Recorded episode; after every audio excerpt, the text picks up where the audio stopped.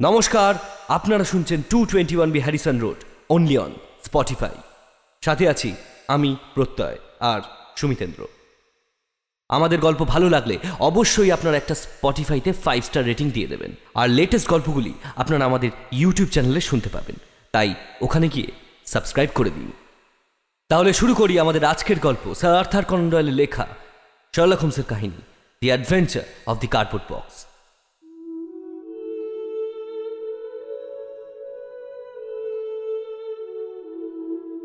আমার জিনিয়াস বন্ধুটির তদন্তর কথা লেখার সময়, আমি সবসময় যেসব কেসে চমক বেশি মাত্রায় রয়েছে, সেগুলো এড়িয়ে যাই। বদলে, যেসব কেসে তার বুদ্ধি আর বিশ্লেষণী ক্ষমতার ব্যবহার বেশি, সেগুলো তুলে ধরি। তবে সবসময় সেটা সম্ভব হয় না। অনেক সময় চমক আর ঘটনার নাটকীয়তা একসাথে হাত ধরাধরি করে চলে। এই যেমন ক্রয়ডনের ঘটনার কথাই ধরা যাক। সময়টা ছিল অগস্ট।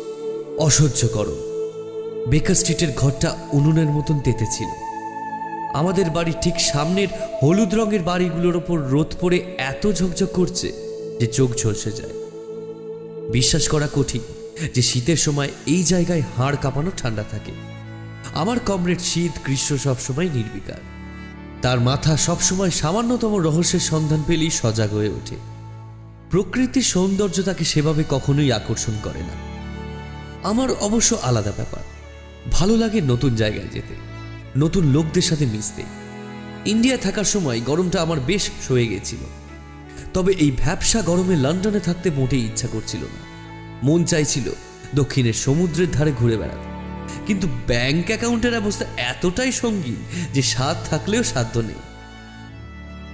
হোমসের কথা অবশ্য আলাদা। ওর এসব বিষয় কোনো আগ্রহী নেই। লন্ডনের পাঁচ মিলিয়ন মানুষের ভিড়ে নিজের জাল বিস্তার করে বসে থাকাটাই ওর একমাত্র নেশা। যেন গোটা শহরের প্রত্যেকটা মানুষ ওর স্নায়ুতন্ত্রের সাথে যুক্ত। একটা গুজব বা একটা অপরাধের সামান্য আভাসের অপেক্ষায়ও যেন সবসময় সজাগ হয়ে থাকে। সকালের কাগজটা পড়া হয়ে গিয়েছিল। একই খুন, রাহাজানি আর হাউস অফ কমন্সে কি হয়েছে দেখে দেখে বিরক্ত হয়ে কাগজটা ছুঁড়ে ফেলতেই হোমসের গলা শুনতে পেলাম। সে তখন সোফার ওপর কুণ্ডলি পাকিয়ে আজ ছোঁয়া হয়েছিল। হাতে একটা খোলা চিঠি। জানতাম সকালের ডাকে চিঠিটা এসেছে। হোমসকে পড়তেও দেখেছি বেশ কয়েকবার। আমার মনে হয়েছিল হোমস বোধহয় কথা বলতে চাইছে না। তবে আমাকে ভুল প্রমাণ করে সে বলে উঠল এক্স্যাক্টলি তুমি একদম ঠিক। সামান্য সামান্য কারণে মতবিরোধ আর তারপরে এই রকম মারাত্মক ঘটনা ঘটানোর কোনো দরকারই নেই। হ্যাঁ সত্যি দরকার নেই। এই আরে, এই এক মিনিট এক মিনিট। আমি কি ভাবছি তুমি জানলে কি করে? আর কি দরকার নেই? মাই ডিয়ার ওয়াটসন তোমার মনে আছে? এডগার অ্যালেন পো এর একটা গল্প শুনিয়েছিলাম। সেই গল্পের গোয়েন্দা তার বন্ধুর মনের কথা হু বহু বলে দিয়েছিল। তুমি বলেছিলে এইরকম আবার হয় নাকি? ও লেখকের কল্পনা, তুমি বিশ্বাস না করলেও পাওয়ার অফ অবজারভেশন ব্যবহার করলে সবই সম্ভব। আমি সবসময় পাওয়ার অফ অবজারভেশনে জোর দিই। এও কি সম্ভব? তুমি হয়তো মুখে বলনি কিন্তু তোমার হাব ভাব এবং সবচেয়ে বড় কথা তোমার চোখ। তোমার অজান্তেই তোমার মনের কথা বলেছে। একটু আগেই দেখলাম তুমি কাগজটা বিরক্ত হয়ে ছুঁড়ে ফেললে। তারপরেই তোমার ভাবনার স্রোত আপন খেয়ালে বয়ে চলল। আমিও সেই সুযোগটাই কাজে লাগালাম। আর শেষকালে এমন একটা মন্তব্য করলাম যে ঠিক তোমার চিন্তাধারার স্রোতের সাথে খাপ খেয়ে গেছিল। না না, মানতে পারলাম না। বইয়ের গল্পে গোয়েন্দার বন্ধু অনেক কিছুই করেছিলেন। যেমন, আমার মনে পড়ছে তিনি পাথরে হোঁচট খেয়েছিলেন, তারপর আকাশের তারাদের দিকে তাকিয়েছিলেন। এইসবই আর কি। গোয়েন্দা এসব দেখে সিদ্ধান্ত নিয়েছিলেন। এখানে তো আমি সেরকম কিছুই করিনি। চেয়ারে চুপচাপ বসেছিলাম। সেইভাবে কোনো ক্লু কি আমি তোমাকে দিতে পেরেছি? তাহলে? আবার তুমি তোমার প্রতি অবিচার করছ। মানুষের মুখ মনে রায় না। আর সেই সাথে চোখও অনেক না বলা কথা বলে বুঝলে? তুমি আমার মুখ আর চোখ দেখে কি ভাবছি বুঝতে পারলে? হ্যাঁ মাই ডিয়ার ওয়াটসন তোমার কাগজটা ছুঁড়ে ফেলার সময় থেকেই আমি তোমাকে লক্ষ্য করা শুরু করেছিলাম। কাগজ ফেলে প্রায় আধ মিনিট শূন্য দৃষ্টিতে তাকিয়েছিলে। তারপর তোমার চোখ পড়ল নতুন ফ্রেমে বাঁধানো জেনারেল গর্ডনের ছবিটার দিকে। খানিকক্ষণ পরেই আবার তোমার চোখ আটকালো হেনরি ওয়ার্ড বিচারের ছবির ওপর। ওই যে, যেটা তোমার বইগুলোর ওপরে আছে। তারপর তুমি ফাঁকা দেওয়ালের দিকে তাকালে। বোঝাই যাচ্ছিল তুমি ভাবছিলে যদি এই ছবিটা বাঁধানো থাকতো তাহলে ঠিক জেনারেল গর্ডনের ছবিটার পাশেই ফাঁকা জায়গাটাতে শোভা পেত। Excellent you have followed me wonderfully এটুকু তো যে কেউ করতে পারে। এরপর তুমি বেশ খানিকটা সময় বিচারের ছবির দিকে তাকিয়েছিলে। বুঝলাম তুমি বিচারের ক্যারিয়ার অর্থাৎ আমেরিকান সিভিল ওয়ারের সময় তিনি কীভাবে অত্যন্ত সাহসের সাথে তার শত্রুদের মোকাবিলা করেছিলেন, সেই নিয়েই ভাবছ। ধীরে ধীরে দেখলাম তোমার চোখ উজ্জ্বল হয়ে উঠছে। হাত দুটো শক্ত মুঠো করে রেখেছ। ঠোঁট দুটো চেপে রেখেছ শক্ত করে। বুঝলাম যুদ্ধের সঙ্গে যে সাহসিকতা, বীরত্ব জড়িয়ে রয়েছে, তুমি সেই সব কথা ভাবছ। কিন্তু একটু পরেই তোমার মুখে বিষাদের ছায়া ঘনিয়ে এলো। তোমার মনে যুদ্ধের হাজার হাজার মানুষের অকারণে প্রাণ হারানোর কথা ভেসে উঠল। তারপরেই দেখলাম তোমার ঠোঁটে একটা করুণ হাসি ফুটে উঠেছে। এরপরেই তুমি তোমার নিজের হাঁটুতে পুরনো চোটের জায়গাটাতে হাত বোলাতে শুরু করলে। হ্যাঁ বুঝতে পারলাম। নেহাত মামুলি কারণে যুদ্ধ যে কতটা অপ্রয়োজনীয়, সেই সব কথাই তোমার মাথায় ঘুরছে। আর আমিও ঠিক সেই সময় বলে উঠলাম কোনো দরকারই নেই এইসবের বুঝলে? Hence my deductions were correct একেবারে ঠিক ছিল। তুমি ব্যাখ্যা করে বোঝালেও আমার ঘর কিন্তু এখনও কাটেনি। হ্যাঁ এ তো নেহাতি মামুলি ব্যাপার। তবে এখন আমার কাছে একটা ছোট্ট সমস্যা এসেছে। সমস্যাটা থট রিডিংয়ের থেকে একটু জটিল। আজকের ডেইলি ক্রনিকলে ক্রয়োডিনের ঘটনাটা পড়েছো? আমার চোখে তেমন কিছু পড়েনি তো। হুম তুমি খেয়াল করনি হয়তো। কাগজের ফাইন্যান্সিয়াল কলমের ঠিক নিচে রয়েছে। এই যে এক বিভৎস উপহার। ক্রয়ডনের ক্রস স্ট্রিটের বাসিন্দা মিস সুজান কুশিংয়ের কাছে গতকাল বেলা দুটির সময় ব্রাউন কাগজে মোড়া একটি পার্সেল আসে। আচ্ছা পার্সেলটা বিশেষ বড় নয় কাগজের মোড়কে একটা ছোট্ট কার্ডবোর্ডের বাক্স। বাক্সটা খুলে তিনি দেখেন মোটা দানার নুন রয়েছে, কিন্তু বাক্স থেকে নুন বের করার সময় মিস কুশিং বাক্সে মানুষের দুটো কাটা কান আবিষ্কার করেন। আরে বাবা, কান দুটো বেশ তাজা। বাক্সটি এসেছিল বেলফাস থেকে। প্রেরকের কোনো নাম নেই। সবচেয়ে রহস্যময় বিষয় হলো মিস কুশিংয়ের বয়স পঞ্চাশ। অবসর জীবনযাপন করেন। আত্মীয় স্বজন বা পরিচিত তেমন কেউ নেই যে মিস কুশিংকে পার্সেল পাঠাবে। বছরখানেক আগে পেনজে থাকার সময় তিনি তার বাড়ি তিনজন মেডিকেলের ছাত্রকে ভাড়া দিয়েছিলেন। পরে তাদের ব্যবহারে অতিষ্ঠ হয়ে ঘর ছেড়ে দিতে বলেন। পুলিশের ধারণা সেই তিনজনই মিস কুশিংকে ভয় দেখাতে এহেন বদ রসিকতা করেছে। এই তিনজনের মধ্যে একজন ছাত্রের বাড়ি উত্তর আয়ারল্যান্ড। মিস কুশিংয়ের মতে সেই ছেলেটির বাড়ি ছিল বেলফাস্ট। পুলিশ তদন্ত শুরু করেছে। তদন্তের দায়িত্বে রয়েছেন স্কটল্যান্ড ইয়ার্ডের অত্যন্ত চৌখস অফিসার মিস্টার গ্রেগ লেস্ট্রাট হ্যাঁ। এ তো গেল কাগজের খবর। আজ সকালে লেস্ট্রাডের কাছ থেকে একটা চিঠিও এসেছে।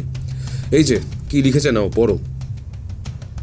আমার মনে হয় এই কেসটার তদন্ত আপনি করতে পারবেন। আমরা চেষ্টা করছি, কিন্তু কোনো সূত্রই হাতে আসেনি। বেলফাস্ট পোস্ট অফিসেও তার করেছিলাম। ওই দিন বেলফাস্ট পোস্ট অফিসে এত বেশি পার্সেল এসেছিল যে তারা ওই বিশেষ পার্সেলটি আইডেন্টিফাই করতে পারছে না বা কে নিয়ে এসেছিল তাও বলতে পারছে না। কার্ডবোর্ডের বাক্সটা হাফ পাউন্ড ওজনের হানি ডিউ তামাকের বাক্স। এইটুকু জেনে আমাদের বিশেষ কিছু লাভ হবে না। আমার কাছে মেডিকেলের ছাত্রদের বদ রসিকতার ব্যাপারটাই বেশি গ্রহণযোগ্য লাগছে। যদি আপনি এখানে আসেন তাহলে খুব ভালো হয়। আমি সারাদিন হয় পুলিশ স্টেশন নয়তো বাড়িতেই থাকব। ইতি গ্রেগ লেস্ট্রাড। কি ওয়াটসন? এই গরমে ক্রয়ডেন যাবে নাকি আমার সাথে? হুম? লেখার ভালো রসদ পেতে পারো। হ্যাঁ মন্দ কি? এমনিতেই আমার হাতে এখন কোনো কাজ নেই। তাহলে একটা গাড়ি রাখতে বলো। আমি ড্রেসিং গাউনটা বদলে তামাকের পাউচটা ভরে এক্ষুনি আসছি। ট্রেনে যেতে যেতেই বেশ এক পশলা বৃষ্টি হয়ে গেল। ক্রয়ডনে লন্ডনের থেকে গরম অনেকটাই কম। হোমস আগেই লেস্ট্রাটকে একটা তার করে দিয়েছিল। সে আগে থেকেই স্টেশনে হাজির ছিল। স্টেশন থেকে পাঁচ মিনিট দূরত্বে ক্রস স্ট্রিট। এখানেই মিস কুশিংয়ের বাড়ি। বেশ ছিমছাম জায়গা। বাড়িগুলোকে দেখতে প্রায় এক ধরনের। বেশ কিছুটা যাওয়ার পর লেস্ট্রাট একটা দরজায় টোকা দিতে একজন কাজের মহিলা এসে আমাদের দরজা খুলে দিল।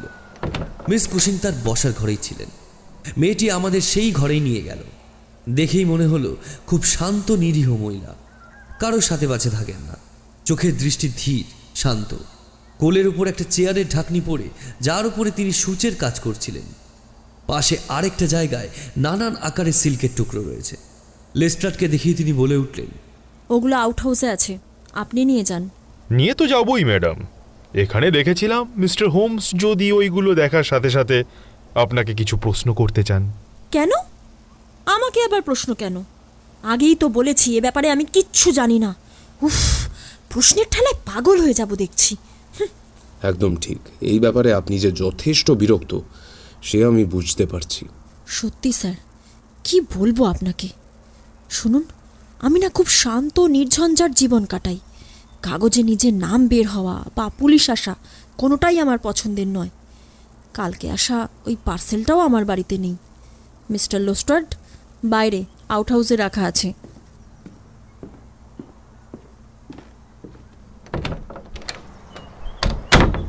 লেস্ট্রাটের সঙ্গে বাড়ির পেছনেই গেলাম। দেখলাম এক ফালি জমিতে ছোট্ট টিনের শেড দিয়ে তৈরি আউট হাউস সেখানেই বাক্সটা রাখা ছিল।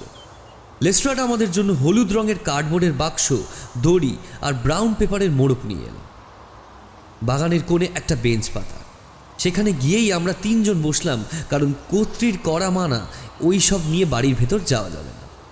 দড়িটা খুব ইন্টারেস্টিং কি বুঝতে পারছ লেস্ট্রাড আলকাতরা মাখানো আছে। আলকাতরা মাখানো টোয়াইন সুতো। তুমি বলেছিলে মিস কুশিং কাচি দিয়ে দড়িটা কেটেছিলেন। এটা বেশ ইম্পর্ট্যান্ট ইম্পর্টেন্সের কি আছে? আরে কাঁচি দিয়ে কাটার ফলে গিটটা একদম ঠিক আছে। এই গিটটার একটা বৈশিষ্ট্য আছে দেখেছ কি? খুব পরিপাটি করে বাঁধা। খেয়াল করেছি। ব্যাপারটা নোট করে নিয়েছি। এ তো গেল দড়ি। যে মোড়কে পার্সেলটা এসেছে, সেটা দেখি একবার। হুম, কাগজে কড়া কফির গন্ধ। লেখার কালিটা বেশ সস্তা। চড়া নিপ দিয়ে লেখা হয়েছে খানিকটা, আর বেশ ছড়িয়ে ছড়িয়ে লেখা। যিনি লিখেছেন তিনি একজন পুরুষ। ক্রয়ডেন জায়গাটা তার কাছে অচেনা। হুম, বানান লিখতে গিয়ে হোঁচট খেয়েছেন। ক্রয়ডনে প্রথমে আই লিখেছেন, তারপর সেটাকে কেটে ওয়াই করেছেন। বিদ্যের দৌড় বেশি নয়। এখন এত পর্যন্ত থাক। এবার দেখি কই বাক্সটা দেখি তো। হুম, একটা আধ পাউন্ড ওজনের হলদেটে ধরনের হানি ডিউ তামাকের বাক্স এটা। শিওর বাক্সটার বাঁ দিকের নিচে দুটো বুড়ো আঙ্গুলের ছাপ। এই, এই- দেখো, দেখতে পাচ্ছ? এই যে মোটা দানার নুন ব্যবহার হয়েছে, এটা সচরাচর জন্তু জানোয়ারের চামড়া প্রিজার্ভ করতে কাজে লাগানো হয়। হোমস একটা কার্ডবোর্ডের উপর দুটো কান পাশাপাশি রেখে খুঁটিয়ে দেখছিল। আর আমরা দুজনে হোমসের দুপাশে দাঁড়িয়ে ঝুঁকে দেখতে লাগলাম। অবশেষে সে গভীর শ্বাস নিয়ে বলল লেস্ট্রাড বুঝতে পারছ তো? কান দুটো আলাদা আলাদা মানুষের কান। একটা মহিলার আর একটা পুরুষের। হুম সেটা দেখেছি। তবে মেডিকেলের ছাত্ররা পাঠালে এই রকম হতেই পারে। তারা দুজন আলাদা মানুষের দুটো আলাদা আলাদা কান একসাথে পাঠাতেই পারে। মর্গ থেকে জোগাড় করবার সময় এমন হয়েছে হয়তো। This is not a practical joke আপনি নিশ্চিত? হুম। মর্গে নানান রকম সলিউশন দিয়ে একটা লাশকে প্রিজার্ভ করা হয়। এই কানগুলোতে কিন্তু সেরকম কোনো সলিউশনের চিহ্ন পাওয়া যাচ্ছে না। একদমই টাটকা। এছাড়া কান দুটো ভোতা কিছু দিয়ে কাটা হয়েছে। মেডিকেলের স্টুডেন্টরা হলে এরকম ভোতা কিছু কিন্তু কখনোই ব্যবহার করতো না। আবার কানগুলো পাঠাবার সময় প্রিজারভেটিভ হিসেবে মোটা দানার নুন ব্যবহার করা হয়েছে। মেডিকেলের ছাত্ররা পাঠালে কার্বলিক অ্যাসিড অথবা রেকটিফাইড স্পিরিট প্রিজারভেটিভ হিসেবে ব্যবহার করত। আমি আবারও বলছি, এটা কোনো প্র্যাকটিক্যাল জোক নয় Lestrade we are investigating a serious crime এই অদ্ভুত, ভয়ঙ্কর ঘটনার পেছনে আরও গভীর অপরাধ লুকিয়ে আছে লেস্ট্রাড এবং সেটাই আমাদেরকে খুঁজে বের করতে হবে। প্র্যাকটিক্যাল জোকের কথা যেমন এখানে আসছে না ঠিকই, তেমন মিস কুশিংয়ের এই ঘটনার সাথে সরাসরি কোনো যোগ আছে বলে আমার তো মনে হয় না। মিস কুশিং বরাবর খুব শান্ত, সরল জীবনযাপন করেছিলেন পেনজে এখানেও তিনি আছেন প্রায় কুড়ি বছর। এমনিতেই তিনি বাড়ি থেকে খুব কম বেরোন টেরোন তাহলে কেন কোনো অপরাধী তার অপরাধের প্রমাণ এই নিরীহ শান্ত মহিলাটিকে পাঠাতে যাবে? মিস কুশিংও কি আমাদের মতো অন্ধকারে রয়েছেন? নাকি সবটাই তার অভিনয়? আমাদের চোখে ধুলো দিতে চাইছেন? অভিনয় হলে বলতে হবে খুব বড় মাপের অভিনেত্রী তিনি। আপাতত ধরে নেওয়া যাক যে আমার অনুমান সবটাই ঠিক। একটা নয় this is a case of double murder একজন মহিলা এবং একজন পুরুষ। যে কানটি ছোট, সুন্দর, সেটি মহিলার। কানের লতিতে দুল পরার একটা ফুটো আছে। অপরটা পুরুষের। রোদে পোড়া, আকারে আকারে বড় এবং এরও কানের লতিতে ফুটো রয়েছে। দুজনেই খুব সম্ভব মৃত। আজকে শুক্রবার, বৃহস্পতিবার সকালে প্যাকেটটা পোস্ট করা হয়েছিল বেলফাস্টের পোস্ট অফিস থেকে। তার মানে ঘটনাটা ঘটেছে বুধবার অথবা মঙ্গলবার বা তারও আগে। যদি দুজন মানুষ খুন হয়ে থাকে, তাহলে খুনি মিস কুশিংয়ের কাছে পার্সেল পাঠিয়েছে। কিন্তু কারণটা কি? মিস কুশিংয়ের কাছে কি সে খবর পাঠাতে চেয়েছে যে দুজনেই শেষ? অথবা মিস কুশিংকে মানসিক কষ্ট দিতে চেয়েছেন? এক্ষেত্রে খুনি মিস কোশিংয়ের পরিচিত বলে তো মনে হচ্ছে না।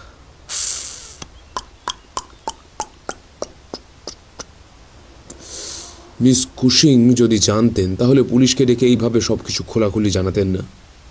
দুটো কান, পেছনের বাগানে অন্ধকারে রাতে পুঁতে দিলেই তো ঝামেলা মিটে যেত। তিনি যদি অপরাধীকে বাঁচাতেই চাইতেন, তাহলে এটাই করতেন। কিন্তু যদি অপরাধীকে ধরিয়ে দেওয়ার ইচ্ছে তার থাকতো, তিনি তার নাম প্রথমেই পুলিশকে বলে দিতেন। এইখানেই জট, আর এই জটটাই খুলতে হবে। হোমস বাগানের পাঁচিলের দিকে তাকিয়েই এই কথাগুলো বেশ জোরে জোরে বলছিল। কিন্তু তারপরেই সে দৃঢ় পায়ে বাড়ির দিকে হাঁটতে শুরু করল। আমার আবারও কিছু প্রশ্ন করার আছে মিস কুশিংকে বেশ তাহলে আমি পুলিশ স্টেশনের দিকে এগোলাম। এখানে আমার আর কিছু জিজ্ঞেস করবার নেই। কয়েকটা কাজও আছে আমি সারাদিন পুলিশ স্টেশনেই থাকব। ঠিক আছে স্টেশন যাওয়ার পথে দেখা করে যাব।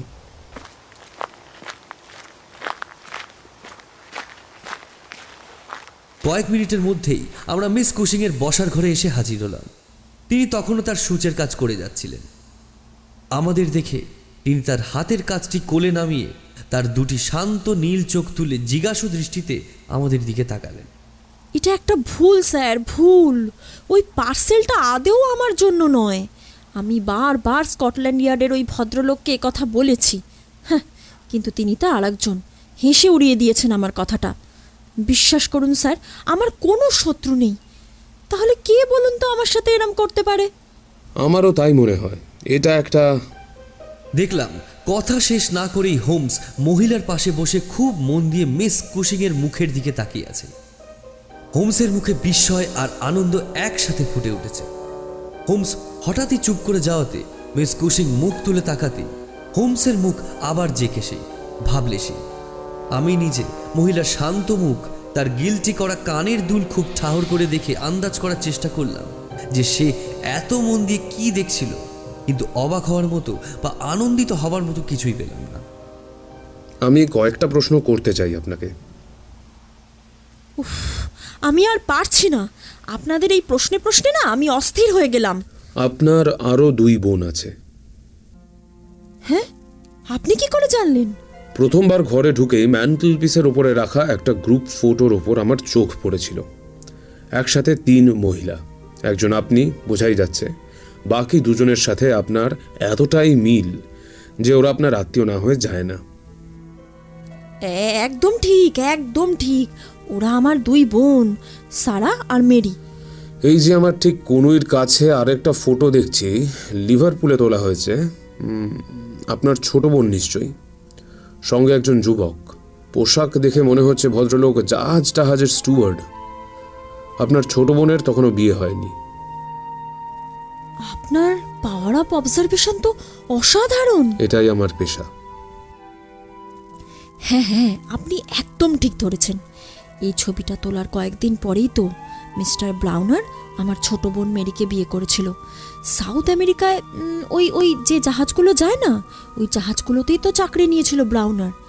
আসলে বিয়ের পর মেরিকে ছেড়ে বেশি দূর যাবে না বলে লন্ডন আর লিভারপুলে যাতায়াত করতো যে জাহাজগুলো সেখানেই চাকরি নেয়। কঙ্কারের? না মেডে এটাই তো আমি শুনেছিলাম। ব্রাউনার একবার আমার সাথে দেখাও করতে এসেছিল। সেই সময় বলেছিল আর কি জানেন, বিয়ে শুরুতে সব কিছু ঠিকঠাকই ছিল, কিন্তু পরে যে কি হলো? আস্তে আস্তে ব্রাউনারকে মদের নেশা পেয়ে বসল। মদ খেলে ওর আর কাণ্ডজ্ঞান থাকতো না। ডাঙায় থাকলেই সে মদের আসরে যেত। প্রথমেই ব্রাউনার আমার সাথে যোগাযোগ বন্ধ করে দেয়। তারপরে সে সারার সাথেও ঝগড়া করে। এখন তো মেরিও আর কোনো চিঠি লেখে না আমাকে। জানি না জানি না ওরা কেমন আছে। কে জানে? বোঝাই যাচ্ছিল, একা মানুষ, কারোর সাথে কথা বলবার তেমন সুযোগ না থাকায় ভিতরে ভিতরে ঘুমড়ে মরছিলেন। আজকে পছন্দের বিষয়ে কথা বলতে পেরে খুব খুশি হয়েছেন। দেখছিলাম, তার কাছের বা পরিচিত মানুষদের নিয়ে কথা বলতে তার এতটুকু ক্লান্তি নেই। মেডিকেলের ছাত্রদের নাম, কোন হসপিটালের সাথে তারা যুক্ত ছিল, তাদের অদ্ভুত ব্যবহার সব কথাই তিনি বেশ গুছিয়ে বলছিলেন। হোমসও খুব মন দিয়ে তার কথা শুনছিল। আবার মাঝে মাঝে এটা ওটা প্রশ্ন করে মিস কুশিংয়ের কথা বলায় উৎসাহ দিচ্ছিল। তবে মেরির কথা বলার সময় শেষের দিকে গলাটা মিস কুশিংয়ের ধরা ধরা শোনাচ্ছিল। আচ্ছা আপনি এবং আপনার মেজ বোন সারা দুজনেই তো বিয়ে করেননি। তাহলে কেন একসাথে থাকেন না? কি বলছেনটা কি? হ্যাঁ? আমি কি চেষ্টা করিনি? ক্রয়ডাউনে আসার পর থেকে সে আমার কাছেই ছিল। দু মাস আগে সে স্বেচ্ছায় এই বাড়ি ছেড়েছে। আপনি সারাকে চেনেন না। ওর মেজাজ দেখলে না দ্বিতীয়বার এই কথা বলতেন না। শুনুন, নিজের বোনকে নিয়ে এর থেকে বেশি বাইরের লোকের কাছে কিছু বলতে চাই না। তবু বললাম আর কি, তাকে খুশি করা খুব মুশকিল। শুধু এই ব্যাপারটা নয়, সে এক নম্বরের ঝগড়ুটেও বটে। সবচেয়ে বাজে কি জানেন? পরের ব্যাপারে ভীষণভাবে নাক গলায়। হুম। আপনি কি বলতে চাইছেন? সারা গিয়ে ম্যারির বাড়িতেও ঝগড়া করেছিল। এসব কথা বলতে খারাপও লাগে। হ্যাঁ হ্যাঁ ঠিকই বলেছেন, তাই হয়েছিল। এক সময় সারা মেরিদের খুব বন্ধু হয়ে উঠেছিল। লিভারপুলে চলে গেল, ওদের সাথে থাকবে বলে। হ্যাঁ আর এখন জিম ব্রাউনারের নামে দুবেলা নিন্দে করছে। গত ছ মাস ধরে তো শুধু জিমের মাতলামো আর তার স্বভাব কতটা খারাপ, সেই কথাই বলে গেছে। আমার তো মনে হয় জিম সারার পরের ব্যাপারে নাক গলানোর স্বভাবটা ধরে ফেলেছিল। সাথে সাথে সারাকেও হয়তো ভালো করে তার নিজের জায়গাটা বুঝিয়ে দিয়েছিল, আর তাতেই ওদের মধ্যে গন্ডগোলের শুরু। কি বলব মিস্টার হোমস আপনাকে? সারার এতখানি বয়স হলো, কোনো রোজগার পাতিরও চেষ্টা নেই, খালি বাইরে বাইরে ঘুরে বেড়ানো, নতুন নতুন বন্ধু বদলানো। আরে, বন্ধুরা কি তোকে দেখবে? সেসব চিন্তা নেই। জানেন আমি সারার বিয়ের চেষ্টাও করেছিলাম। হবু বরের নামটা যেন কি ছিল? হ্যাঁ হ্যাঁ হ্যাঁ মিস্টার জেমস। কিন্তু ওই ভদ্রলোকের বয়স একটু বেশি। আসলে স্ত্রী মারা গিয়েছেন বলে দ্বিতীয়বার বিয়ে করতে চাইছিলেন। চারটে ছেলে মেয়ে, তবে ভালো রোজগার ছিল, নিচের বড় বাড়িও ছিল। উমা, সারা বলল, এই বিয়ে সে করবেই না? কি না বরের বয়স একটু বেশি বলে? ভাবুন একবার। বললাম, সেলাইটা ভালো করে শেখ। দুজনে মিলে ভালোই আমাদের আয় হবে। হ্যাঁ কে কার কথা শুনে? ওর কিছুতেই কোনো ইচ্ছা নেই। খালি এর বাড়ি আর তার বাড়ি গিয়ে বসে বসে থাকা। এটাই ছিল ওর কাজ। আর তারপরেই তাদের সাথে গন্ডগোল, ঝগড়া, অশান্তি। আর কি বলি ওর নামে?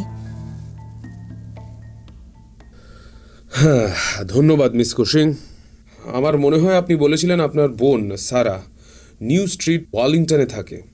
তাই না? গুড বাই আমার সত্যিই খুব খারাপ লাগছে আপনাকে এইভাবে বিরক্ত করার জন্য। আর আপনার কথা মতো যেই কেস নিয়ে আপনার কোনো ধারণাই নেই, আপনার কোনো সম্পর্কই নেই, সেই কেসে আপনার এভাবে জড়িয়ে পড়া সত্যিই দুঃখের। গুড বাই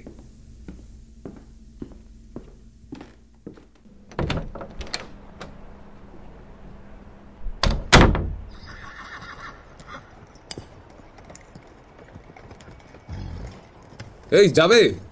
এখান থেকে ওয়ালিংটন কত দূর? মাইল খানেক হবে। ওয়াটসন উঠে পড়ো উঠে পড়ো তাড়াতাড়ি। লোহা গরম থাকতে থাকতে হাতুড়ি মারা উচিত তাই না? ক্যাবি টেলিগ্রাফ অফিসের পাশ দিয়ে যাওয়ার সময় একটু দাঁড়িয়ে তো। হোমস পথে একবার নেমে টেলিগ্রাফ অফিস থেকে একটা ছোট্ট তার পাঠিয়ে আবার গাড়িতে উঠে বসল। পথে যেতে যেতে সে কোনো কথাই বলল না। খালি রোদের তার থেকে বাঁচার জন্য টুপিটা নাকের উপর টেনে সিটে হেলান দিয়ে চুপচাপ বসে রইল। আমাদের গাড়ি এসে থামলো মিস কুশিংয়ের যে রকম বাড়িতে থাকেন ঠিক সেই রকমই দেখতে আরেকটা বাড়ির সামনে। গাড়ি ড্রাইভারকে অপেক্ষা করতে বলে হোমস দরজা খুলে নামতে যাবে। দেখল এক বিমর্ষ চেহারার যুবক ওই বাড়ির থেকেই বেরিয়ে আসছেন পরনে তার কালো পোশাক মাথায় বেশ চকচকে একটা টুপি। মিস কুশিং বাড়িতে আছেন? হুম, আছেন কিন্তু মিস সারা কুসিং খুব অসুস্থ। গতকাল থেকে তার মাথায় এমন যন্ত্রণা শুরু হয়েছে যে তিনি উঠতে পারছেন না। আমি তার ডাক্তার। এই সময় ওর সাথে আপনাদের দেখা করা সম্ভব নয়। দশ দিন পরে একবার আসুন। তখন হয়তো দেখা হতে পারে। এই বলে ডাক্তার বাড়ির দরজা বন্ধ করে হাতে দস্তানা গলিয়ে হাঁটতে শুরু করলেন। হুম যদি দেখা না করা যায় তাহলে তো কিছু করার নেই। হয়তো তিনি সেভাবে কিছু বলতেও পারতেন না তোমাকে। এখানে তাকে দেখবার জন্য এসেছিলাম তবে মনে হয় যা দরকার সবটাই জেনে গিয়েছি। এই ক্যাবি একটা কোনো ভালো রেস্তোরাঁতে নিয়ে চলো তো দেখি। লাঞ্চের পর লেস্ট্রাডের সাথে একবার পুলিশ স্টেশনে দেখা করতে যেতে হবে বুঝলে ওয়াটসন?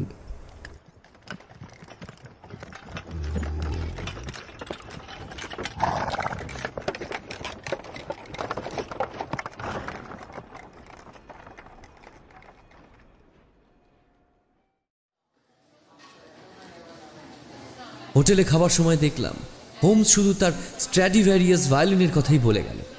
ওর ওই বিশেষ ভায়োলিনের দাম নাকি পাঁচশো গিনি, কিন্তু টটনাম কোটের এক ইহুদির কাছ থেকে মাত্র পঞ্চান্ন শিলিংয়ে কিনেছে। তারপরেই পাগানিনির কথা শুরু করল। তার সম্পর্কে নানান গল্প করতে করতে কোথা দিয়ে যে রোদ জ্বালা দুপুর শেষ হয়ে বিকেলের দোরগোড়ায় পৌঁছে গিয়েছিলাম, সেটা বুঝতেই পারিনি।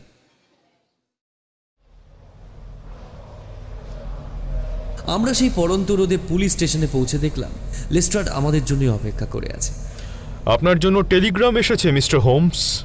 হুম ঠিক আছে। দেখলাম টেলিগ্রাম ছিঁড়ে একবার চোখ বুলিয়ে সে তার পকেটে রাখ। কিছু কি পেলেন? হ্যাঁ সবটাই। এই নিশ্চয়ই মজা করছেন। আমি আমার জীবনে এতটা সিরিয়াস কখনো হইনি লেস্ট্রাড।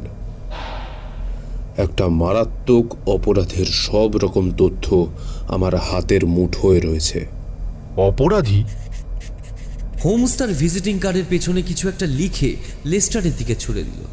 তবে কাল রাতের আগে অ্যারেস্ট করতে পারবে না। খেয়াল রেখো আমার নাম যেন এই তদন্তের সাথে না জড়িয়ে যায়। আমি সবসময় চাই জটিল তদন্তের সাথে আমার নামটা থাকুক। এসো ওয়াটসন যেতে হবে এবার আমাদের। আমরা দুজনে পুলিশ স্টেশন থেকে বেরিয়ে আসার সময় লক্ষ্য করলাম লেস্টারের চোখে মুখে খুশি উপচে পড়ছে। সে তখনও হোমস যে নাম লেখা কার্ডটা তার দিকে ছুঁড়ে দিয়েছিল সেই কার্ডটা ধরে দাঁড়িয়ে আছে।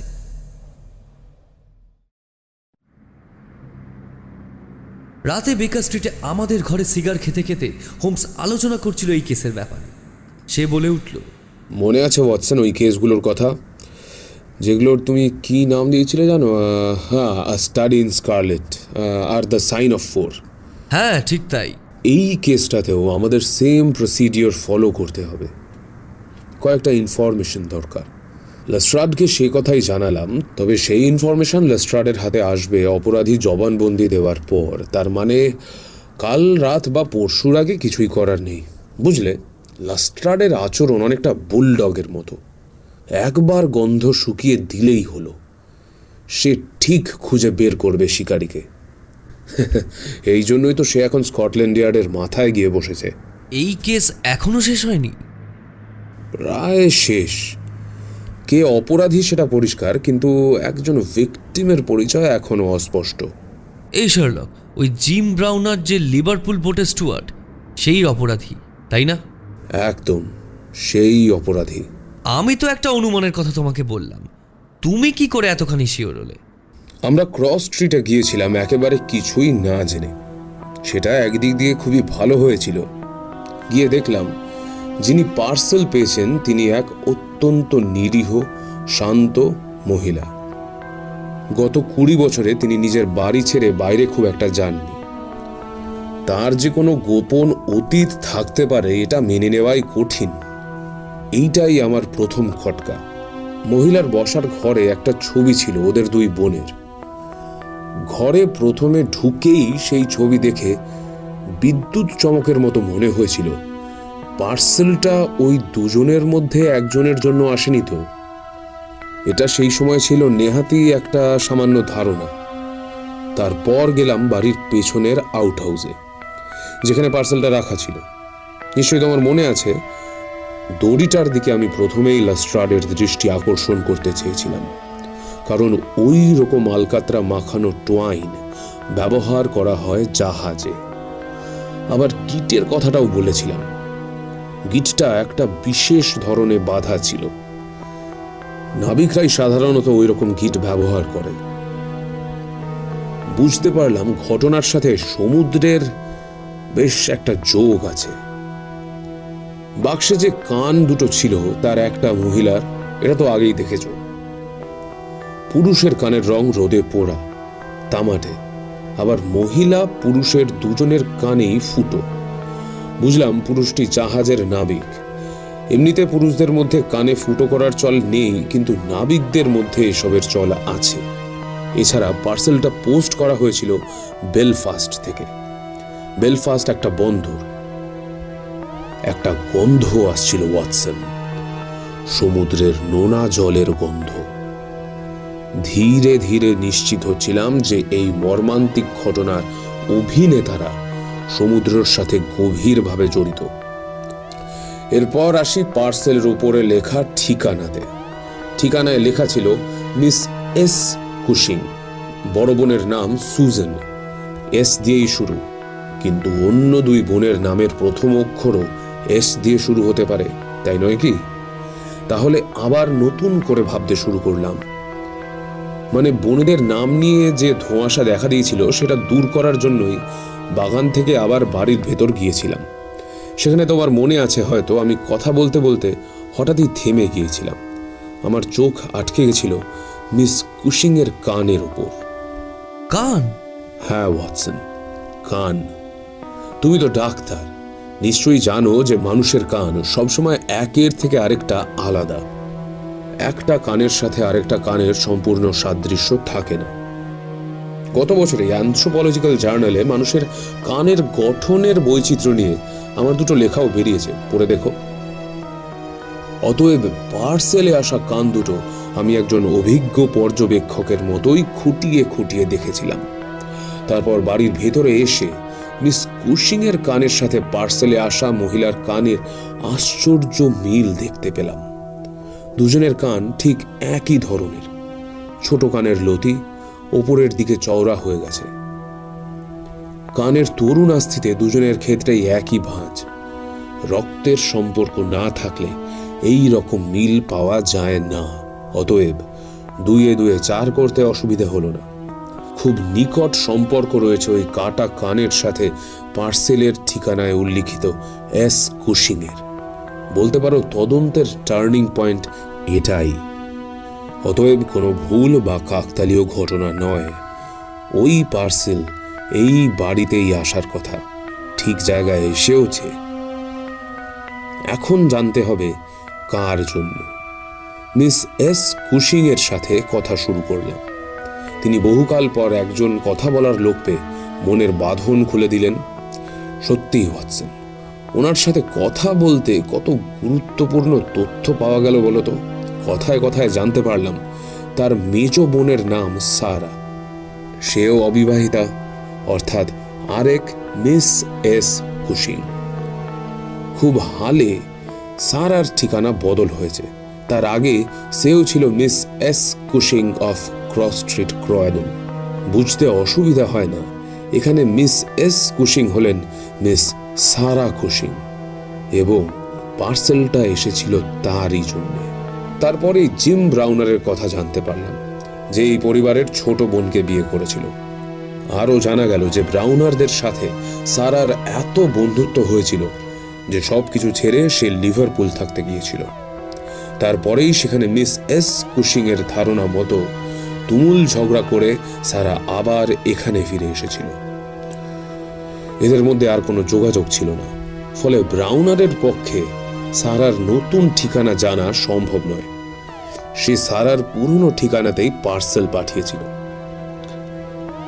ধীরে ধীরে সবকিছু দিনের আলোর মতো বেশ পরিষ্কার হয়ে এলো। আমরা জানতে পেরেছিলাম জিম ব্রাউনার বেশ আবেগপ্রবণ মানুষ। না হলে সাউথ আমেরিকায় যাতায়াত করা জাহাজের অত ভালো চাকরি কেউ ছেড়ে দিয়ে ডোমেস্টিক জাহাজে চাকরি নেয় না। শুধুমাত্র মেরির কাছে থাকবে বলেই সে এটা করেছিল। আবেগের সাথে যোগ দিয়েছিল মদ খাবার অভ্যেস। এবং মদ খেলে তার কোনো কাণ্ড জ্ঞান থাকে না। ব্রাউনারের স্ত্রী খুন হয়েছে ভাবার যথেষ্টই কারণ ছিল। মহিলার সাথে আরেকজন যে খুন হয়েছে, সেও একজন নাবিক। অপরাধের কারণ দেখে বোঝাই যাচ্ছে প্রতিহিংসা মেটানোই খুনের এক এবং অন্যতম কারণ। কিন্তু আসল প্রশ্ন হলো, মিস সারা কুশিংকে পার্সেল পাঠানোর কারণটা কি? ওয়াটসন সবসময় জানবে ভেঞ্জেন্স অ্যান্ড লাস্ট অতৃপ্ত কামনা এবং প্রতিহিংসা সবসময় একসঙ্গে চলে, আর two sides of the same coin লিভারপুলে থাকার সময় সারা এমন কিছু করেছিল বা এমন কোনো ঘটনায় জড়িয়ে পড়েছিল যার সাথে এই ট্র্যাজেডির সরাসরি যোগ আছে। এখন ব্রাউনার যে জাহাজ কোম্পানির হয়ে কাজ করেছে, সেগুলো সাধারণত বেলফাস্ট, ডাবলিন আর ওয়াটারফোর্ডে নোঙ্গর ফেলে। অতএব ধরে নেওয়া যায় যে ব্রাউনার এই দুজনকে খুন করে নিজের স্টিমার মে ডেতে গিয়ে ওঠে এবং বেলফাস্ট ছিল তার প্রথম স্টপেজ। সেখানে নেমে সেই ভয়ঙ্কর পার্সেলটা পোস্ট করে। ও মাই গড এ তো সাংঘাতিক। হুম এখনও শেষ হয়নি। আর একটা সমাধানের কথাও উড়িয়ে দিতে পারছিলাম না। মিসেস ব্রাউনারের কোনো অসফল প্রেমিক হয়তো এই কাণ্ড ঘটিয়েছে। এবং পুরুষের কাটা কানটি হয়তো জিম ব্রাউনারের। কিন্তু এই তত্ত্ব খাড়া করতে গেলে প্রথম প্রশ্ন মনে আসে পার্সেলটা কেন সারা কুশিংয়ের নামে এলো? মিস ব্রাউনার এখন ঠিক কোথায় আছে সেটা জানবার জন্য লিভারপুলে আমার বন্ধু আলজারকে টেলিগ্রাম করি। আর ব্রাউনার তার মেয়েডের জাহাজে ডিউটিতে বেরিয়ে গেছে কিনা জানতে চাই। এরপর গেলাম ওয়ালিংটনে সারা কুশিং এর সাথে দেখা করতে। সারা কুশিং এর সাথে তো দেখা হয়নি।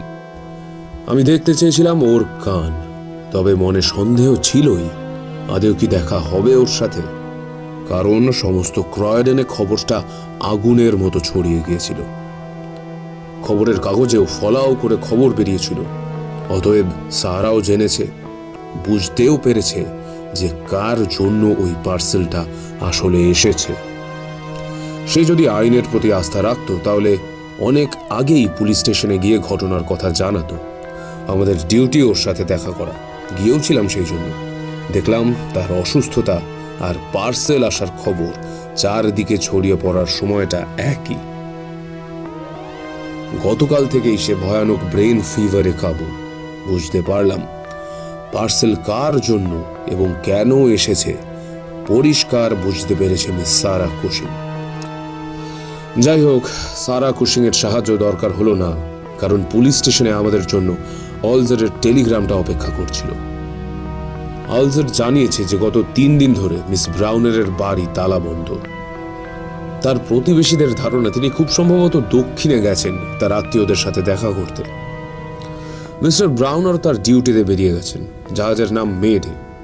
হিসাব করে দেখলাম, কাল রাতে জাহাজ থিমসে ঢুকবে। সেই সময় সব কিছু ঠিকঠাক চললে লাস্ট্রাডের খপ্পরে পড়বে ব্রাউনার। শেষটুকু তারপরেই জানা যাবে। হোমসকে নিরাশ হতে হয়নি। দুদিন পরেই বেশ মোটাসোটা ভারী খাম এলো হোমসের কাছে। পাঠিয়েছে লেস্ট্রাড।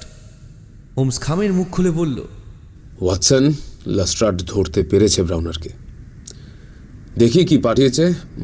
একটা চিঠি আর এটা। এগুলো তো টাইপ করা ফুলস্কেপ কাগজ। ও আচ্ছা আসামির জবানবন্দি। Good good. দাঁড়াও দেখি চিঠিতে লেস্ট্রাড কি লিখেছে। ডিয়ার মিস্টার হোমস আমাদের থিওরি আমাদের কতটা theory- ঠিক সেটা যাচাই করবার জন্যই কাল সন্ধে ছটার সময় অ্যালবার্ট ডকে গিয়েছিলাম। সেখানে Liverpool Dublin and London steam packet কোম্পানির এসএস মে ডে জাহাজে উঠে একটু এনকোয়ারি করলাম। খোঁজ নিয়ে জানলাম জাহাজে জেমস ব্রাউনার নামে একজন স্টুয়ার্ড রয়েছে তবে তাকে জাহাজের ক্যাপ্টেন ডিউটি দেননি। তার ভাবগতিক নাকি সুবিধের ছিল না। তার ঘরে গিয়ে দেখলাম সে দু হাতের মাঝে মাথা গুঁজে একটা কাঠের সিন্দুকের ওপরে বসে এক নাগারে সামনে থেকে পেছনে দুলে চলেছে। বিশাল শক্তিশালী চেহারা। পরিষ্কার কামানো মুখ আমাকে দেখেই তড়াক করে লাফিয়ে উঠল। আমি তো হুইসেল বাজিয়ে বাইরে দাঁড়িয়ে থাকা পুলিশদের ডাকতেই যাচ্ছিলাম, তবে তার দরকার পড়েনি। সে যেন আমাদের জন্যই অপেক্ষা করছিল। দু হাত বাড়িয়ে দিল। তাকে দেখতে অনেকটা অলড্রিজের মতোই। আরে সেই, যে আমাদের বোগাস লন্ড্রি কেসে সাহায্য করেছিল।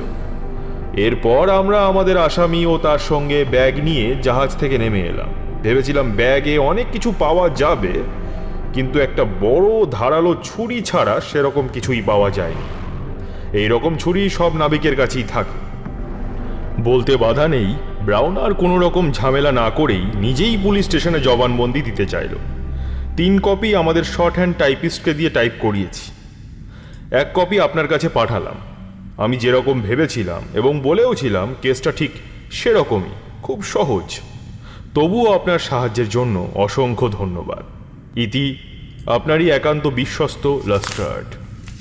হোমস চিঠি শেষ করে আমার দিকে তাকিয়ে ঠাট্টার সুরে বলে উঠল হুম ওয়াটসন কেসটা সোজাই বুঝলে? কোনো জটই ছিল না। অথচ শুরুতে লেস্ট্রাড আমাদের কাছে এসে কিন্তু অন্য কথাই বলেছিল। যাক, সে কথা যাক। এই তো গেল আমাদের লেস্ট্রাডের কথা। দেখা যাক আসামি নিজস্ব বয়ানে কি বলেছে। হুম, দেখি। ব্রাউনকে নিয়ে যাওয়া হয় শ্যাডওয়েল পুলিশ স্টেশনে। সে তার বয়ান দিয়েছে ইন্সপেক্টর মন্ট গোমরের কাছে। দাঁড়াও, দেখি কি বলে। আমার অনেক কিছুই বলার আছে। কেন বলব না? আমার সাথে যা হয়েছে, সব কিছুই বলব। কোনো কথা বাদ দেব না। হ্যাঁ অবশ্যই আমি দোষী। কিন্তু কে আমাকে খুন করতে বাধ্য করেছিল, তার কথা বলব না। তার কথা না বললে তো কখনো কোনো কথাই বলা হয় না। ওই নোংরা মেয়ে মানুষটার শরীরে সব রক্ত বেশিয়ে যাক। নরকেও ঠাই হবে না। কোনো কিছুর কোনো কিছুর পরোয়া করি না এখন আর। আপনারা আমাকে চাইলে ফাঁসি দিতে পারেন, না হলে যা ইচ্ছা তাই করতে পারেন আমাকে নিয়ে। কিচ্ছু যায় আসে না এখন আর। যেদিন ঘটনাটা ঘটেছে, সেই দিন থেকেই দু চোখের পাতা এক করতে পারিনি। ইহজীবনে কোনোদিন পারব কিনা সেটাও সন্দেহ। চোখ বুঝলেই দেখতে পাই, হয় ওই ছেলেটা ভ্রু কুচকে মুখ কালো করে আমার দিকে তাকিয়ে আছে। নয়তো মেরি। আমার আমার বউ আমার বউ আমার দিকে তাকিয়ে রয়েছে। মেরির চোখে কোনো রাগ দুঃখ নেই, সেখানে আছে শুধু বিস্ময়। আমার এই চোখে মেরি আগে যেখানে দেখেছে শুধুই ভালোবাসা। সেদিন আমার দিকে তাকিয়ে সে ভয়ে, বিস্ময়ে চুপ করে গেছিল। মেরি ছিল ঠিক বাইবেলের সাদা ভেড়ার মতো, অবোধ শান্ত, অনুগত। যে আমাকে প্রাণপণ দিয়ে ভালোবাসত। আমার জন্য অপেক্ষাতে তার কোনো ক্লান্তি ছিল না। কিন্তু আমি কি মেরিকে ভালোবাসতাম না? ওর কথা ভেবেই তো ডোমেস্টিক জাহাজ কোম্পানির চাকরি নিলাম। জানেন, সমুদ্রে গিয়েও মনে হতো কখন বাড়ি আসব, কখন মেরিকে কাছে পাবো। একটু একটু করে টাকা জমাচ্ছিলাম, ভেবেছিলাম একটা ছোট বাড়ি কিনবো। সেখানে আমাদের ছোট রাজপ্রাসাদ হবে।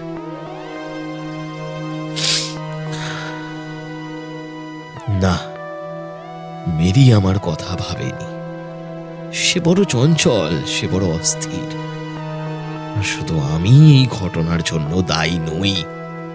এর জন্য মেরির মেজ বোন, মিস সারা কুশিং এর দায়িত্ব কিছু কম নেই। হ্যাঁ মানছি। মানছি ঘটনাটা আমার হাত দিয়ে বাস্তবে ঘটেছে কিন্তু আর একজনের দায় কিছু কম নয় কিন্তু। কেন? সে কি করেছে? কি বলছেন ইন্সপেক্টর? সে কি করেছে? বরং জিজ্ঞেস করুন সে কি করেনি? মেরিকে যখন বিয়ে করি তার বয়স উনতিরিশ। সেই সময় সারার বয়স ছিল হচ্ছে তেত্রিশ। এদের বড় বোন শান্ত ভালো মানুষ। সংসার চালাবার জন্য উদয়াস্ত খেটে চলেন। মেরি ছিল নিষ্পাপ, পবিত্র, কিন্তু ওদের মেজ বোন সারা যেন সাক্ষাৎ একটা শয়তান, রাক্ষসী। বুঝতে পারিনি আমি, একটা ভীষণ বড় ভুল করে ফেলেছিলাম। বিয়ের সময় সারাকে লেবার বলে এসে এক সপ্তাহ থাকার কথা বলেছিলাম। যেমন অতিথি হিসেবে আসে, সেইভাবেই। সারা এক কথায় রাজি হয়ে গেল। চলেও এলো আমাদের সাথে। প্রথম সাত দিন ভালোই কেটেছিল। ভেবেছিলাম মেরির একজন সঙ্গী থাকবে। সেই সময় কিন্তু আমি মদ খেতাম না। মেরি তখন ছিল আমার সব কিছু মাঝে মাঝে জাহাজে যেতাম না, মেরির সাথে সময় কাটাবো বলে। সাপ্তাহিক ছুটিগুলো মেরির সাথেই কাটাতাম। সেই সময়টা ছিল একটা সোনালি স্বপ্ন। কিন্তু স্বপ্ন আর বাস্তবে ভীষণ ফারাক থাকে। আমার জীবনেও সেটাই ঘটেছিল। সারা ছিল লম্বা, রোগা, মাথা উঁচিয়ে সে এমনভাবে হাঁটতো যে সকলে তার দিকে চেয়ে চেয়ে দেখত। সে সোজা তাকাতেই পারতো না। সব সময় তেরছা ভাবে তাকাতো। মেরির সহজ সরল ভাব সারার মধ্যে একদমই ছিল না। দেখলাম সাত দিন হয়ে গেলেও সারা আমার বাড়ি থেকে যাওয়ার নামই করল না। দেখতে দেখতে এক মাস কেটে গেল। তারপর? সারা আমাদের পরিবারের একজনের মতোই থাকতে লাগল। ধীরে ধীরে তার আচরণ আমার চোখে একটু একটু করে কেমন যেন বেখাপ্পা লাগতে শুরু করল। সে যেন বেশি সময় আমার সাথে কাটাতে চাইতো। কারণে অকারণে আমার কাছে এসে কথা বলে ওর দিকে দৃষ্টি আকর্ষণ করতে চাইতো একদিন আমার তাড়াতাড়ি ছুটি হয়েছিল। আমি মেরির সাথে বের হব বলে তাড়াতাড়ি বাড়ি চলে এলাম।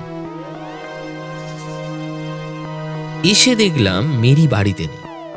সারাকে জিজ্ঞেস করলাম, মেরি কোথায়? সে জবাব দিল, দোকানে। টাকা দিতে গেছে।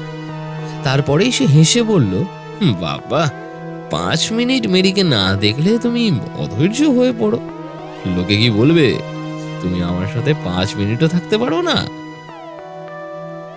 আমি হেসে বললাম, আরে না না, সে ঠিক আছে। বলে সারার হাতটা ধরতেই সারা আমার হাতটা দু হাতে জড়িয়ে ধরল। কি অসুচি স্পর্শ। আমি তাড়াতাড়ি হাতটা ছাড়িয়ে নিয়েছিলাম। কিন্তু সেই সময়ে বুঝতে পেরেছিলাম সারা জ্বলছে। তার গোটা শরীর আগুনের মতো গরম। সে তার শরীর দিয়ে আমাকে কাছে টানতে চেয়েছিল, কিন্তু আমি কিন্তু সাড়া দিইনি। সেও পলকে বুঝতে পেরেছিল তার ইচ্ছে পূরণ হবে না।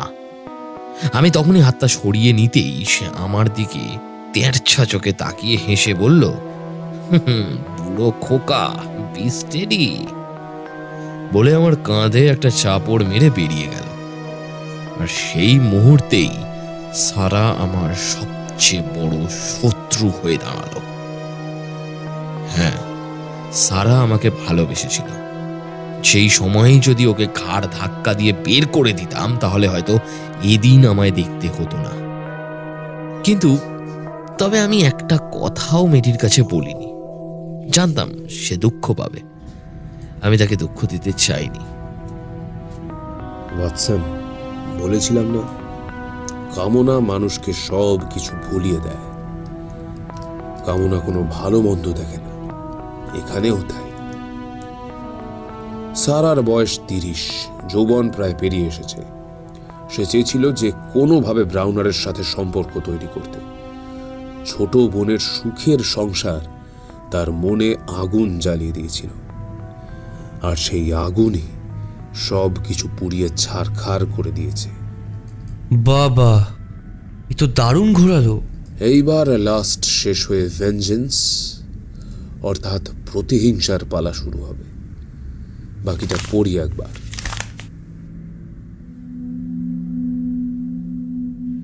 এই ঘটনার পর থেকেই মেরি দেখলাম কেমন যেন বদলে যেতে থাকল।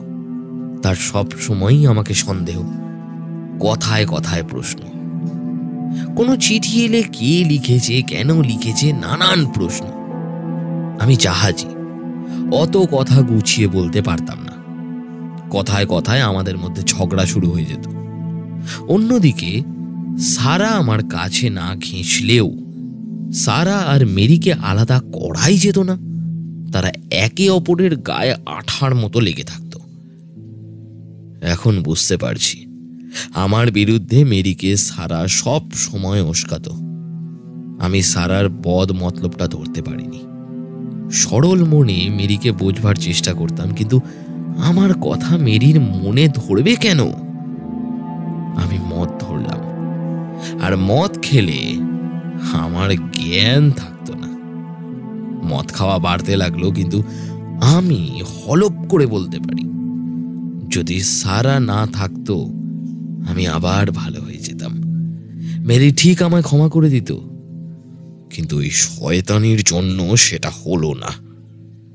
একদিন বাড়ি ফিরে দেখি বাড়িতে এসেছে অ্যালেক ফেয়ারব্রেন নামে একজন। আগে চিনতাম, সেও আমার মতোই জাহাজি। তবে সে নাকি সারার বন্ধু। অ্যালেকের চেহারা সুন্দর। কথাও বলে সে খুব ভালো। গোড়াতে সে সারার সাথেই দেখা করতে আসতো, পরে সে আমাদের সবার সাথেই দেখা করতে আসতে শুরু করল। আমার মনে কোনো সন্দেহ হয়নি। কিন্তু একদিন তাড়াতাড়ি ছুটি হওয়াতে তাড়াতাড়ি বাড়ি আসছিলাম। বাড়ির দরজার কাছে আসতেই দেখলাম পায়ের শব্দ পেয়ে মেরি হাসি ভরা মুখে ছুটে এলো। কিন্তু আমাকে দেখে তার মুখ কেমন কালো হয়ে গেল। বুঝতেই পারলাম মেরি অপেক্ষা করছিল অ্যালেকের জন্য। আমি আসাতে তার আশা ভঙ্গন হয়েছে। আমারই বাড়িতে বসে আমারই বউ অন্যের পথ চেয়েছিল। সেদিন মাথাতে আমার খুন চেপে গেছিল। মেরি দেখে বুঝতে পেরে আমাকে শান্ত করার চেষ্টা করতে লাগল। জিজ্ঞেস করলাম, সারা কোথায়? মেরি ভয় ভয়ে উত্তর দিল, রান্নাঘরে। আমি সারার কাছে গিয়ে কোনো ভনিতা না করেই বললাম, সারা, আমার বাড়িতে তোমার বন্ধু অ্যালেক যেন না আসে। তাই শুনে সারা আমাকে বলে উঠল আচ্ছা আমার বন্ধুই যদি এ বাড়িতে আসতে না পারে, তাহলে আমারও থাকার দরকার নেই। বললাম, সে তুমি ভালো বুঝবে, তবে ওই লোকটা আবারও এলে ওর একটা কান কেটে তোমায় উপহার দেব। সেই দিনই সারা আমার বাড়ি ছেড়ে চলে গেল। জানি না, এর পেছনেও সারার কোনো শয়তানি ছিল কিনা। তবে দেখলাম, সে লিভারপুলেই বাড়ি ভাড়া নিয়ে থাকতে শুরু করল। সেই বাড়ি সে অন্য জাহাজিদের ভাড়া দিতে শুরু করল। অ্যালেক তার ভাড়াটে হিসেবে সেখানেই থাকতো। মেরি বিকেলে বাড়িতে চা খেতে যেত। সেখানে অ্যালেকও হাজির থাকতো। একদিন আমি বিকেলবেলা মেরির পিছু পিছু গিয়ে সারার বাড়ি হাজির হলাম। দেখলাম তিনজনে হাসি গল্পে মাতোয়ারা হয়ে রয়েছে। আমাকে দেখেই অ্যালেক তারা খাওয়া জন্তুর মতো পাঁচিল লেঙিয়ে পালিয়ে গেল। মেরিকে বললাম, সে যদি আবার অ্যালেকের সাথে মেলামেশা করে, তাহলে তাকে খুন করব। এই বলে তার হাত ধরে টানতে টানতে বাড়ির দিকে নিয়ে মেরি কাঁদতে কাঁদতে, কাঁপতে কাঁপতে আমার সাথে এলো। মুখ তার কাগজের মতো সাদা হয়ে গিয়েছিল। এই ঘটনার পর সারাও এখানে বেশি দিন ছিল না। সারা বাড়ি ভাড়া দিয়ে কুড়িয়ে উঠতে পারছিল না। খবর পেলাম কয়েকদিন পরেই সে নাকি দিদির বাড়ি চলে গেছে। বিশ্বাস করুন, এই ঘটনার পর থেকে আমাদের মধ্যে ভালোবাসার লেশ মাত্র ছিল না। শুধু জোয়াল টানার মতো চলছিল সব। হয়তো সবকিছু ঠিক হয়ে যে খুশি সারার জন্য সব ঠিক হতে হতেও হলো না। গত সপ্তাহে আমার মেয়েরে জাহাজে ডিউটি পড়েছিল। ডিউটিতে গিয়ে শুনি সে জাহাজ খারাপ হয়েছে। সারাতে বেশ খানিকটা সময় লাগে শুনে তাড়াতাড়ি বাড়ি ফিরে আসব বলে ঠিক করলাম। ভাবলাম, মেরি আমাকে দেখে খুব অবাক হয়ে যাবে। কিন্তু বাড়ির রাস্তা ধরতেই পাশ দিয়ে আমার একটা গাড়ি চলে গেল। সেই গাড়িতে দেখলাম মেরি ও অ্যালেক বসে আছে। তারা নিজেদের মধ্যে এত মশগুল যে আমাকে দেখতেও পেল না। দুজনকে একসঙ্গে দেখে আমার মাথায় খুন চেপে গেল। বলেইছি তো, মদ খাওয়া আমার খুব বেড়ে গেছিল। এখনও সেই দিনের ঘটনা মনে করতে গেলে ঝাপসা দেখি সব কিছু দুজনকে দেখার পর আমি আর নিজের মধ্যেই ছিলাম হাতে ছিল একটা ভারী ও কাঠের ছড়ি সেই নিয়েই ওরা কোথায় যায় দেখবার জন্য রওনা দিলাম প্রথমে তো ওদের গাড়ির পেছনেই ধাওয়া করছিলাম। কিন্তু পরে মনে হলো না আজকেই এর শেষ দেখে ছাড়ব আমিও একটা গাড়ি নিলাম। ওরা রেল স্টেশনে গেল। আমিও ওদের পিছু পিছু স্টেশনে উঠলাম। সেদিন রেলওয়ে টিকিট কাউন্টারে খুব ভিড় ছিল। ওরা নিউ ব্রাইটনের টিকিট কাটল। আমিও ট্রেনের তিনটি বগি পরে চড়ে বসলাম নিউ ব্রাইটনে যাব বলে। নিউ ব্রাইটনে নেমে ওরা বোটিং এর জন্য গিয়েছিল। আমিও ছায়ার মতো ওদের সাথে সাথেই ছিলাম।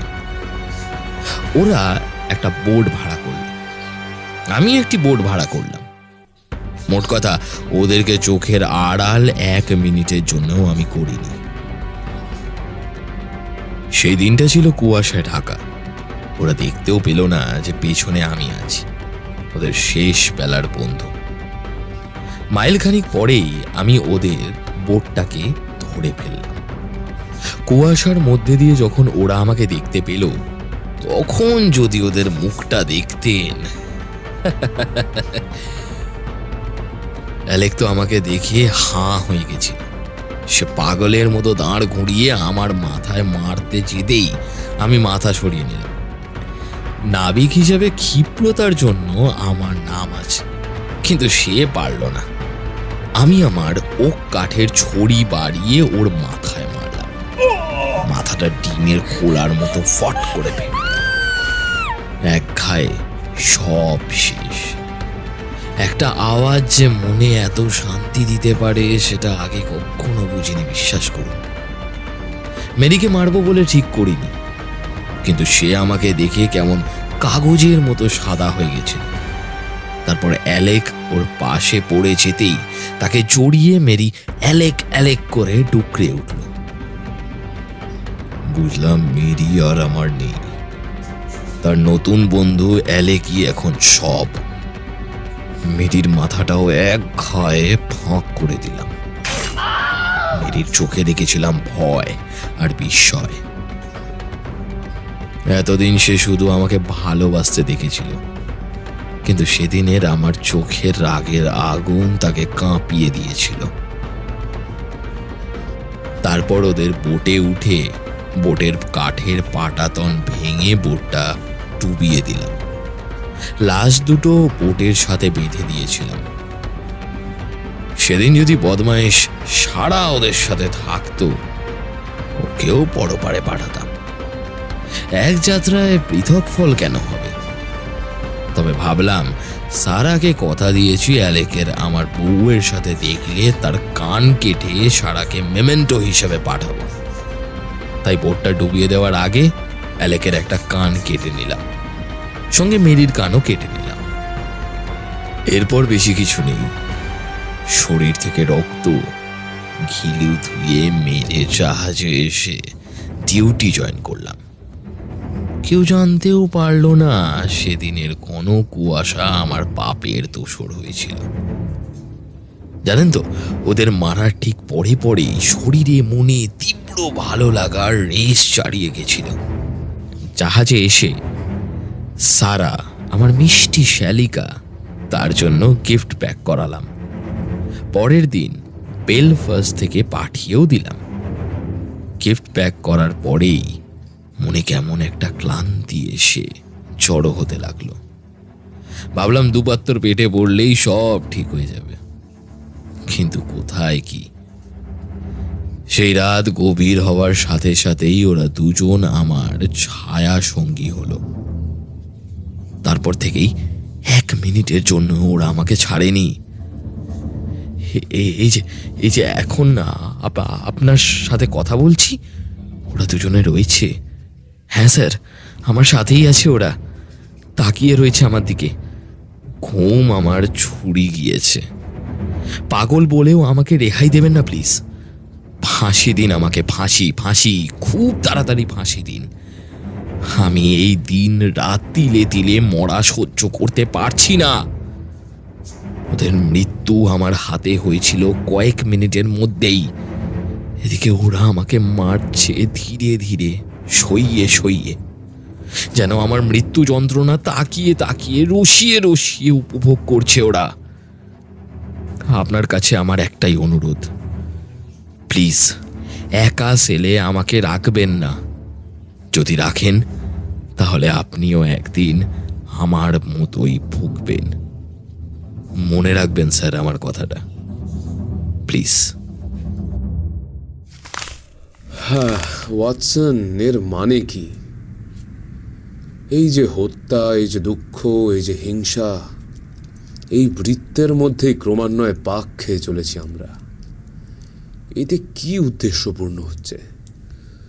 যে কোনোভাবে শেষ হওয়া দরকার এসবের। না হলে একদিন পৃথিবীতে মানবতা লোপ পাবে। এটাই সমস্যা। There is a great standing perennial problem to which human reason is as far from an answer as ever. নমস্কার two twenty one B Harrison Road থেকে বলছি প্রত্যয়, আর আমার সাথে আছে সুমিতেন্দ্র। আজ আপনারা শুনলেন স্যার আর্থার কনন ডয়েলের লেখা শার্লক হোমসের কাহিনী the adventure of the cardboard box গল্পটি ট্রান্সলেট করেছেন অভিপ্সা চ্যাটার্জি। ডক্টর ওয়াটসনের ভূমিকায় প্রত্যয় শার্লক হোমসের ভূমিকায় সুমিতেন্দ্র। লেস্ট্রাডের ভূমিকায় গল্পের জন্য চ্যানেল থেকে সৌমেন মিস সারা কুশিংয়ের ভূমিকায় অনন্যা। জিম ব্রাউনারের ভূমিকায় সৌরভ। এবং অন্যান্য চরিত্রে প্রত্যয়। গল্পের এডিটিং করেছে ফিনিক্স অডিওভার্স থেকে শুভজিৎ। পোস্টার ডিজাইন সুমিতেন্দ্র আর ব্যাকগ্রাউন্ড মিউজিক প্রত্যয়। তাহলে দেখা হচ্ছে পরের এপিসোডে। শুনতে থাকুন। Two twenty one B, Harrison Road.